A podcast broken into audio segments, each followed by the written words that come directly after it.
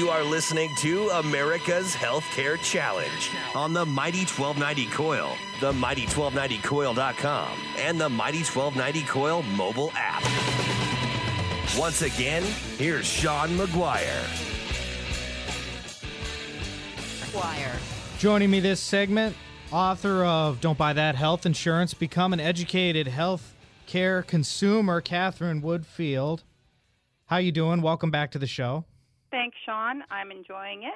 Good. So let's talk about. We, we had a discussion this week about well how we stack up to other nations, and if you've ever read had the opportunity to read uh, T.R. Reid's book uh, called "The Healing of America," have you read that? Where he I compa- haven't, but I spend a lot of time working with the World Health Organization, and uh, I pull a lot of fascinating data off of that out of that uh, database. And what do you find? We're not well, doing too good, are we? Um, the World Health Organization did an analysis of all the developed nations in terms of not just access to health care, but also affordability of health care and how health care was delivered. And the United States ranked 37th in the world in terms of access to health care and affordability of health care. A lot of people argued about the parameters that were used. So in 2010, the uh, World Health Organization again did an analysis comparing how the overall health is of a nation's population and the degree to which both the economically advantaged and the disadvantaged had access to health care and how healthy they were. And what they what they realized out of the 11 nations that were evaluated is that once again, the United States came in 11th on every single parameter. In fact, we spend the most money on every health, in every healthcare parameter that was analyzed, and we have the worst outcomes in every healthcare parameter that was analyzed. You mentioned access and affordability, and I, I question whether or not that's going to be solved by this law. What do you think? Because I mean, I think you access know, is going to be harder to get for some. I think there'll be a bubble where people who buy into the healthcare system and haven't used healthcare, you know, haven't had formal access to healthcare for seven or eight years or for a window of time, and their knees have been bothering them or their shoulders have been bothering them. I think there'll be a bubble where there is increased usage but also the way this law is designed, consumers have more skin in the game. There's going to be higher deductibles on all of us. So we're going to be thinking about how we spend our money because it's our money. And we're going to be thinking about do I want to pay $35 to go to a walk in care facility to get what I know is my daughter's ear infection diagnosed and a prescription through like a walk in pharmacy that's got a nurse practitioner in it? Or do I want to spend $75 and go to my pediatrician to get the exact same prescription? It's my money. So we're going to start approaching our healthcare choices a little bit differently as well. So I do think there'll be a bubble of increased usage, but I, I you know, I, I think the bubble will sort itself out within a few months. Yeah, I think I wouldn't. I think carriers are probably budgeting for that as well, at least for the first few months of the year. Yeah, it's going to be a little. If you know you need to have knee surgery, I wouldn't wait till January. Yeah. it's going to be a little busy in January. No, and I think that's where the private marketplace is going to have to, through innovative means, come up with ways to handle this problem, whether it be direct primary care, which is kind of a neat kind of concept, or concierge medicine, things like that. Because you know, it think, may be for a few months that the insurance companies are out of pocket a little bit. I spend a fair amount of time having expenses that need to be paid before the money is earned too. I think the insurance companies, with all of their employees, with all of their fancy degrees, will be able to figure out how to manage this. I, I'm not going to worry about them until they come to the federal government asking for a bailout. Hmm. Do you think healthcare could bankrupt our country like Detroit? Nope, not at all. Detroit isn't being bankrupted by the healthcare; it's being bankrupted by the promises that it made to its employees and the the juxtaposition of the fact that so many companies have left that city that there isn't enough income to to to honor the promises made to retire retirees that it's not a health care issue. I I really don't think that's the case. I mean, I'm not an expert, but right. health care, well, you know, look, I look at other countries, Australia. Australia ranks number 17 in the world, and they have a dual system of public and private health insurance. The wealthier individuals are encouraged to use the private system. If they choose to use the public system, a 1% penalty is imposed upon them.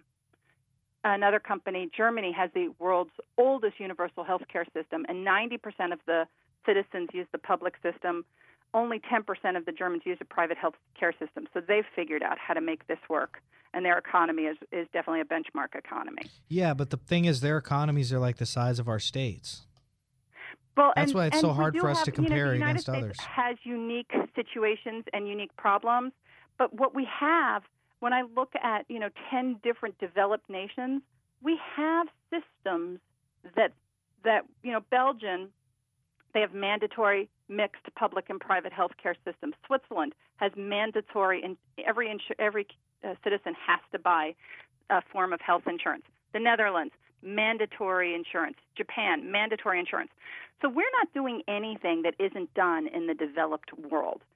What I feel is a bit of a shame is that we have all of these operating systems that are that are ranked. I mean, Switzerland is ranked number two. Japan is ranked 13. We have all of these perfectly good examples to learn from, mm. to evaluate, to study, and then our system is broken, but it's not broken because we're trying to bring our health care up to a level equal to the rest of the developed world.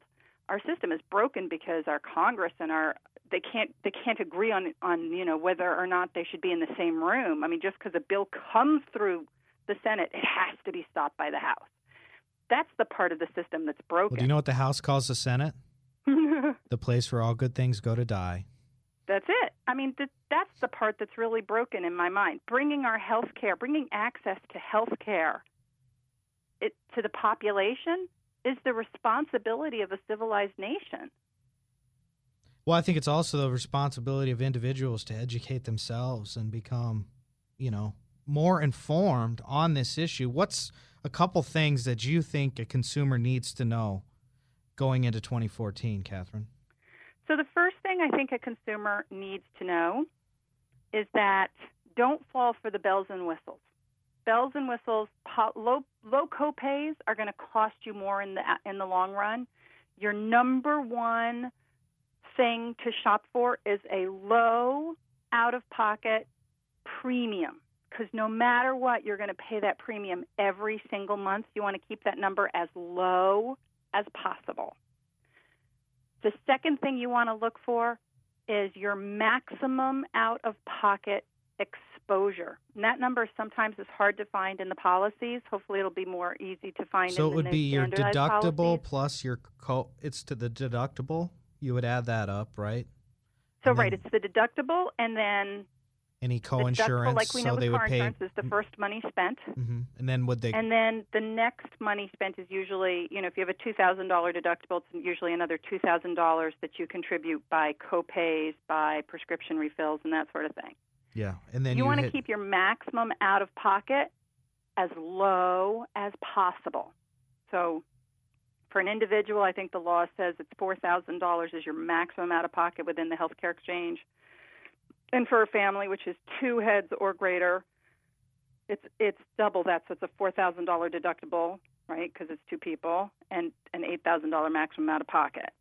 So eight thousand dollars hurts a family, but it won't bankrupt them. no. So if you're diagnosed with cancer and you incur, the law says it's an uncapped amount. So you can incur $2 million, $3 million, $4 million worth of expenses.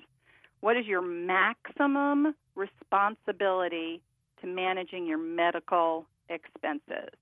Yeah.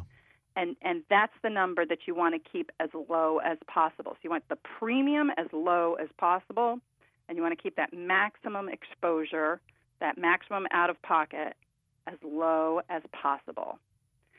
Those two numbers are the, are the most important numbers in your plan. After that, you want to choose a plan that gives you access to a high deductible savings account. So it has to be qualified, it has to give you the key that unlocks your access to a special pre tax savings account so that when you are spending money visiting doctors and dentists and so forth, you have access to pre-tax dollars. Yeah. We need to keep keep we need to improve upon that, I think. Improve HSAs, getting more people opportunities to use pre-tax dollars to pay for medical well, expenses. You're absolutely right. I mean, the plans that are sold that do not have access to HSAs means that they don't have, if they have a high deductible but they don't have HSAs, that means they don't comply with the federal guidelines of having, you know, you have to cover this and you can't cover that. So if it, an HSA is kind of like the closest uh, of qualified plan, a plan that's qualified for HSAs has met certain government requirements. So those three letters let you know that the government has set minimums and specific standards, and that insurance plan meets those minimums and those specific standards. Final question, uh, Catherine. You work with small businesses out there. What what is one thing small businesses need to know and need to be doing to prepare? If you have low wage employees, um, if you have people who earn an hourly wage of eleven or twelve dollars, if you're a small business with low wages, you need to give your employees access and encourage them to get to these exchanges because the federal exchanges are going to give these people subsidy and access to health care and anybody who is on the federal exchange is a valid waiver. So next year when the mandatory employer plan comes into effect, all those low wage people will be off of your census. Hey, when we come back, we're going to have more with um, what businesses need to do. We talked about just on that last question what small businesses need to do. What about mid sized businesses and larger employers? Oh, and how is the ACA impacting small businesses? Um, all of that uh, when we come back here on America's Healthcare Challenge, we're going to react to that interview with Catherine, which was obviously very, very thought provoking. And then we're going to uh, discuss um, this issue of what businesses need to be doing to prepare themselves. 402 342 1290 is their is our number, and we'll be right back.